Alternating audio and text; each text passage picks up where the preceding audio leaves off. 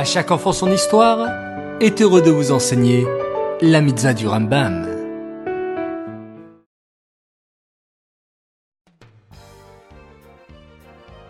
Bonsoir les enfants, Shavuatov, j'espère que vous avez passé un excellent Shabbat. Baou Hashem. Aujourd'hui, nous avons la même mitzvah du Rambam qu'hier, qui est la mitzvah positive numéro 109. Il s'agit du commandement qui nous incombe de nous tremper dans un mikvé pour nous purifier. Une fois que nous avons construit un mikvé et que nous avons fait le test qu'il est totalement étanche, alors nous allons pouvoir l'habiller avec un beau carrelage pour qu'il soit très joli. Mais ce n'est pas fini.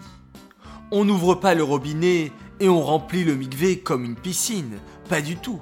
Il faut maintenant recevoir l'eau de pluie. Mais comment recevoir l'eau de pluie? Ce n'est pas simple. D'abord, il faut s'assurer que les murs sont totalement secs. Et comment savoir s'ils sont totalement secs? Tout simplement, nous prenons un mouchoir en papier et nous allons toucher un peu partout les murs du mikvé. S'il n'y a pas d'humidité sur le mouchoir, alors le mikvé sera prêt à recevoir l'eau de pluie.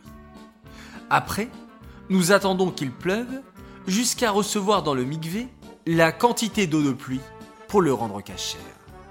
Cette mitzvah est dédiée Lélo Nishmat, Gabriela Batmoshe, Aléa Shalom.